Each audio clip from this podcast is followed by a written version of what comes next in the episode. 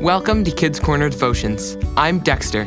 This week's theme is God Gives Relief and written by Lisa Vandercube. The Bible verse is Psalm 118, verse 5 and 6. When I was really hurting, I prayed to the Lord. He answered my prayer and took my worries away.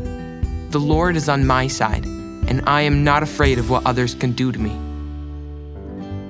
Stress. This is a word you might hear a lot. It seems like everyone is stressed about something. Stress is being worried or feeling uncomfortable about something, and it can feel like a weight or heavy pressure. It isn't a good feeling.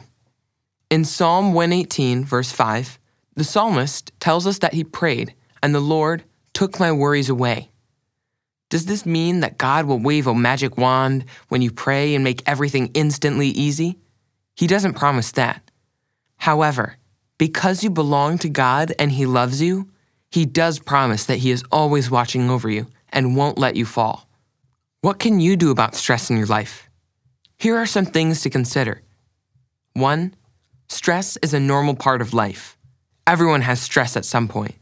2. Not all stress is bad. Positive stress can motivate us, an upcoming test, create excitement, roller coaster, anyone? Or give us a shot of adrenaline, the last leg of a race. 3. Taking care of your body can help you manage stress. Eating healthy and getting enough sleep, fresh air, and exercise will help you manage some of the stress. 4. Create a plan to deal with your stressors. Ask an adult if you need help thinking things through. 5. Sometimes stress may overwhelm you. This is a time when you need to get some help. Talk to a trusted adult about what you are feeling and experiencing.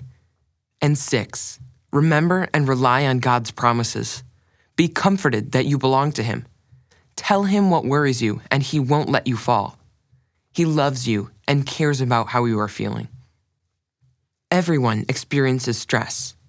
Learning some tools, taking care of your body, and trusting an adult can help. Most importantly, bring your worries to God and know that He won't let you fall. Will you pray with me? God, sometimes things in my life are difficult and I feel overwhelmed. I'm thankful for your reminder that my power and strength come from you. Thank you for your promise to help me with my worries and fears. Amen. Take some time this week to read the Bible reading, Psalm 118, verses 5 through 9, and ask the Holy Spirit to lead you and how these verses apply to you this week. Thanks for listening. Check out the great kidscorner.net content connected with this devotion. This week, watch the Kids in Action video, Living with Diabetes. Explore all the videos on our website. Talk to you again next week.